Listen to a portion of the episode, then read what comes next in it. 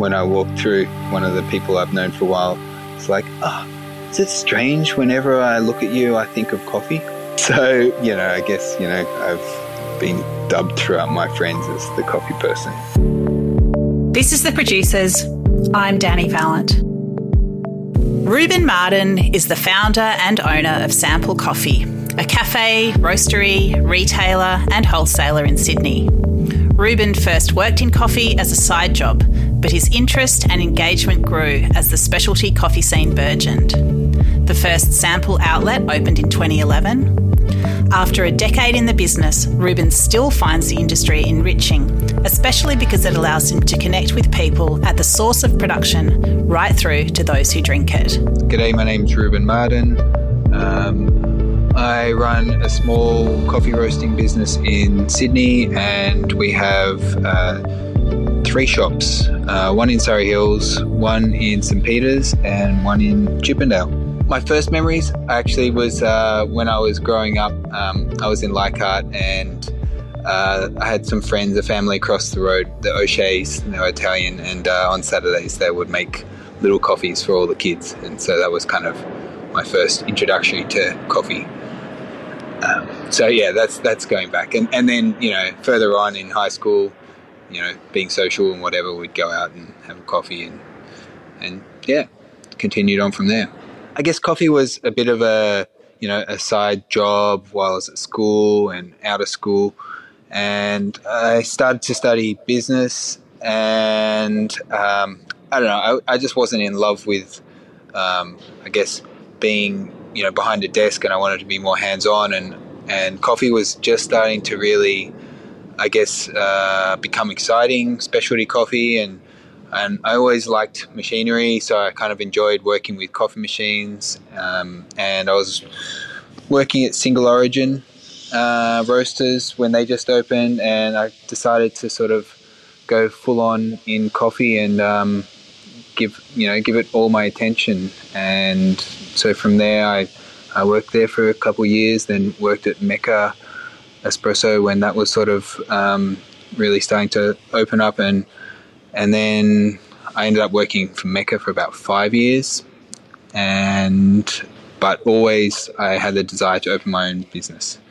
So yeah, so 2011, I opened a small espresso bar in Surry Hills um, called Sample Coffee, and we were using Mecca for our blend, and we were rotating through different roasters. I think we were kind of the first person to do that in Sydney, hence the name Sample.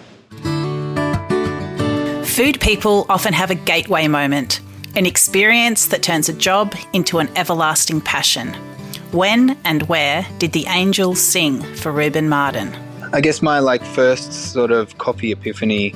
Um, I was traveling um, and I was in Seattle.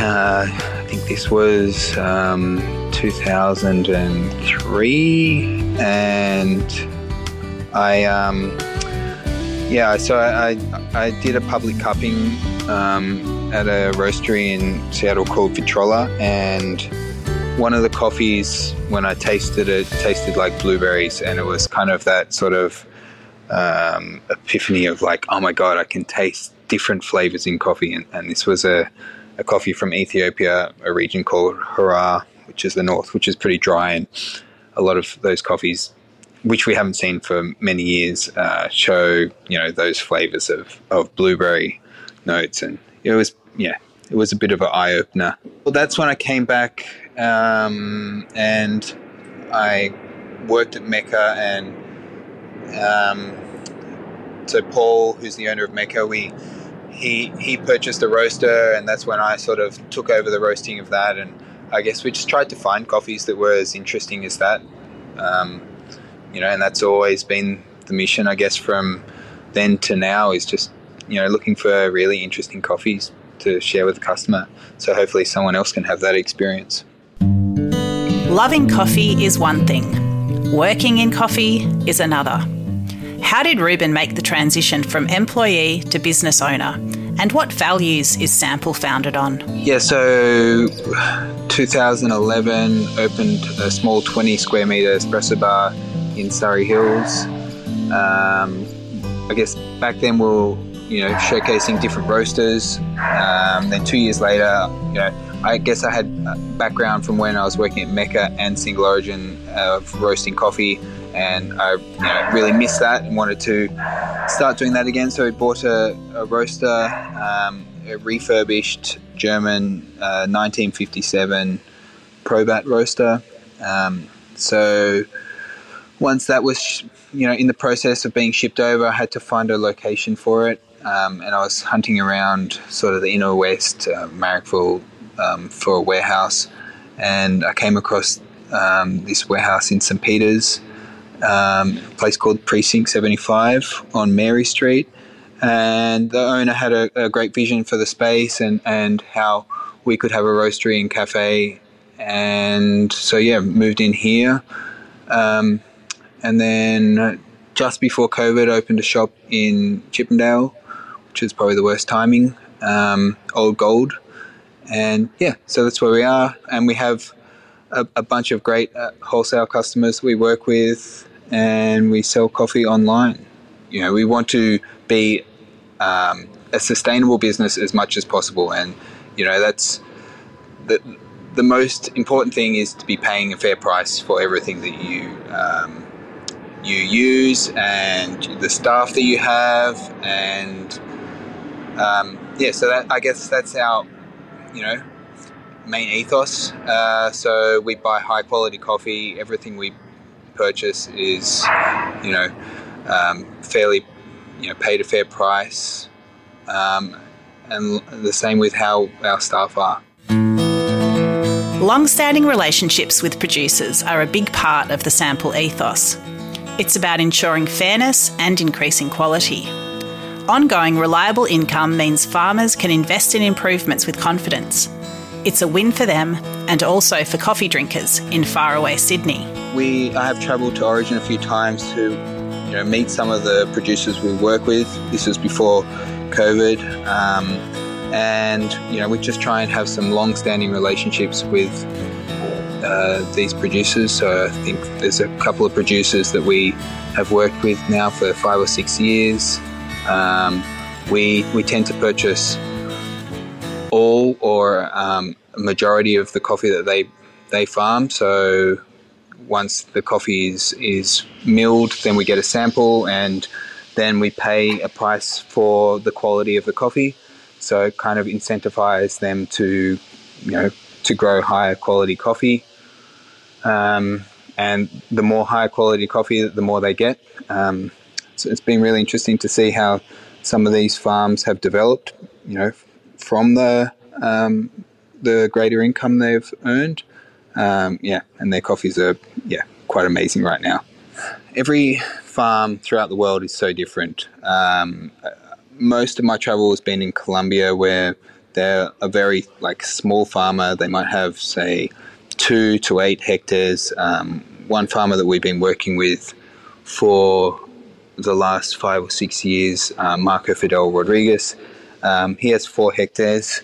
Um, and, you know, like it, it's like a, a small, you know, house that they have. You know, they don't have a lot of money.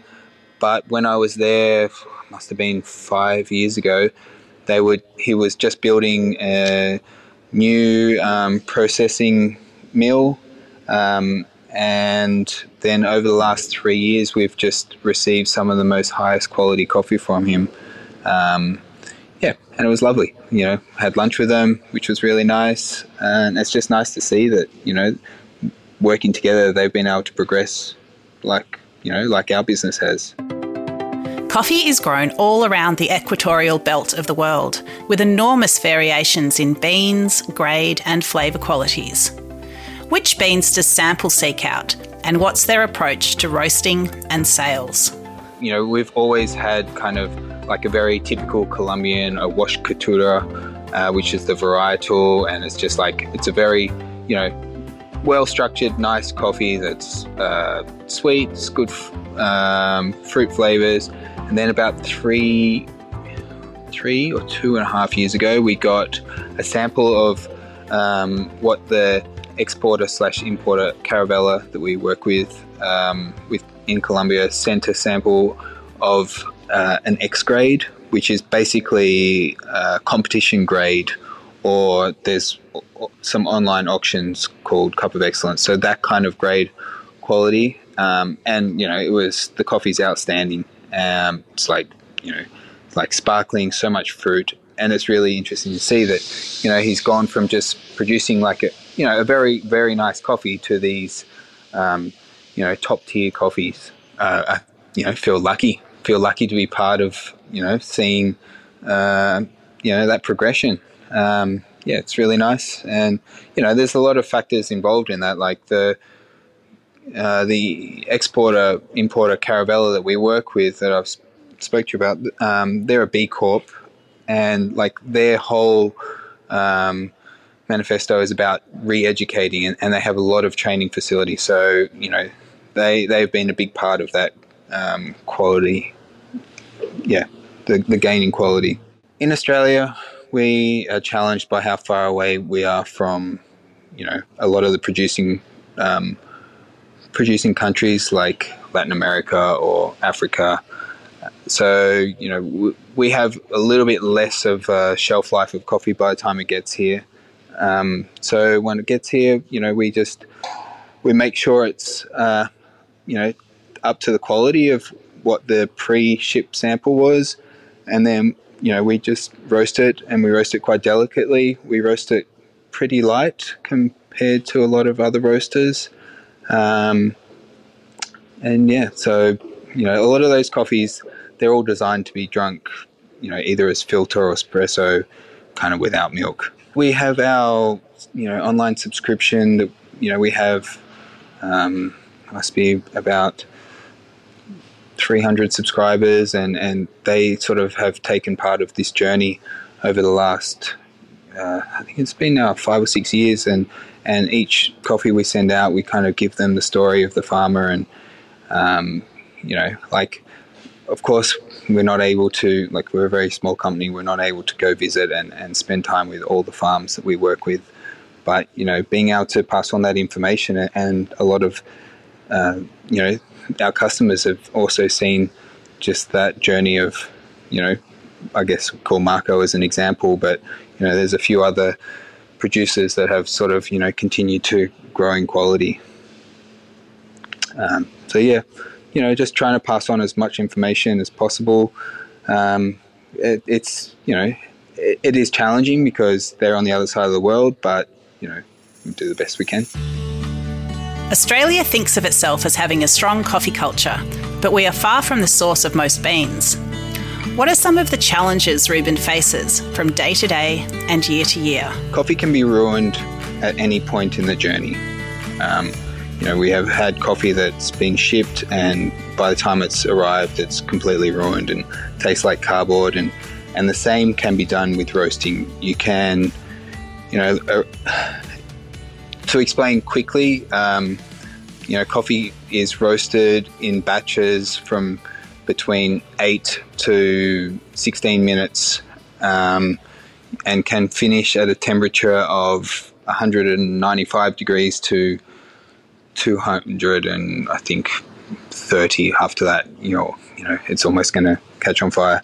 So you you can you create a recipe which is temperature over time, um, and in this time, that you know, there's uh, chemical reactions that create flavor and uh, caramelization of sugars, and you can go too far, and these caramelizations will start to become dark and smoky and and you know there's a lot of coffee out there like that and and by choice as well but we choose to sort of roast it quite delicate just to sort of capture the fruit and give it a tiny little bit of you know caramelized sweetness to it to kind of balance it out so we just have to be extremely precise in our roasting it's it is fun but it's annoying if you know something goes wrong in that roast and you know you've got you know sort of 10 kilos of coffee that you can't really account for.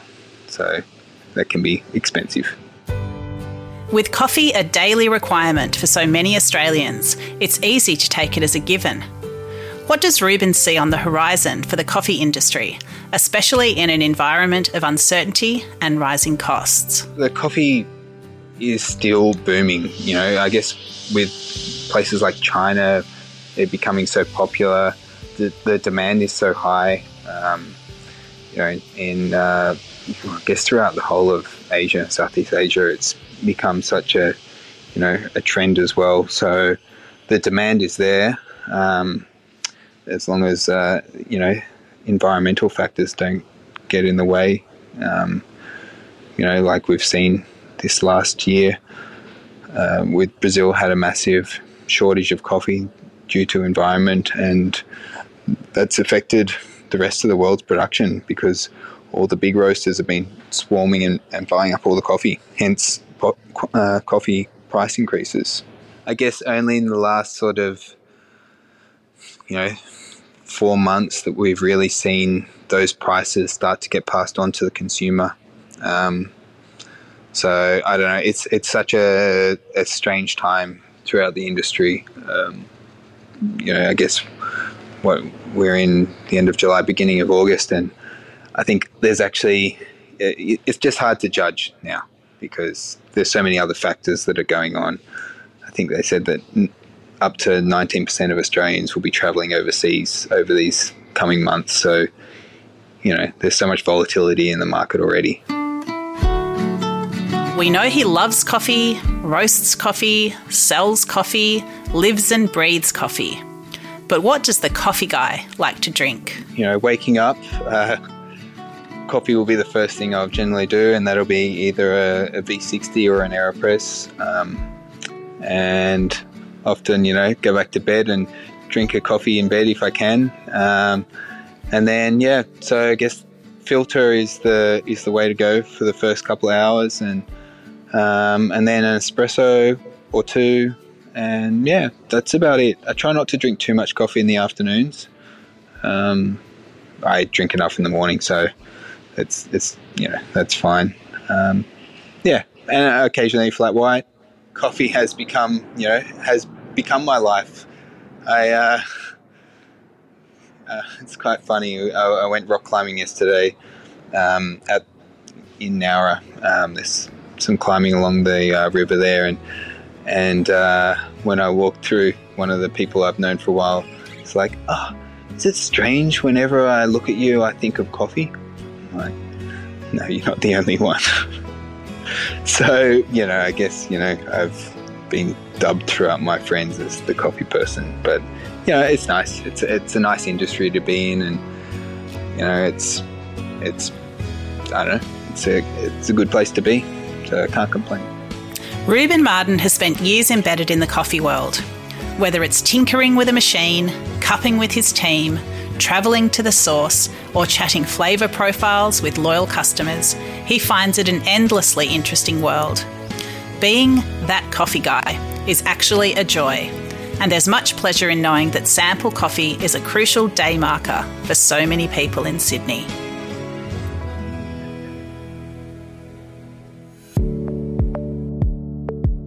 This is The Producers, a Deep in the Weeds production. I'm Dani Valent.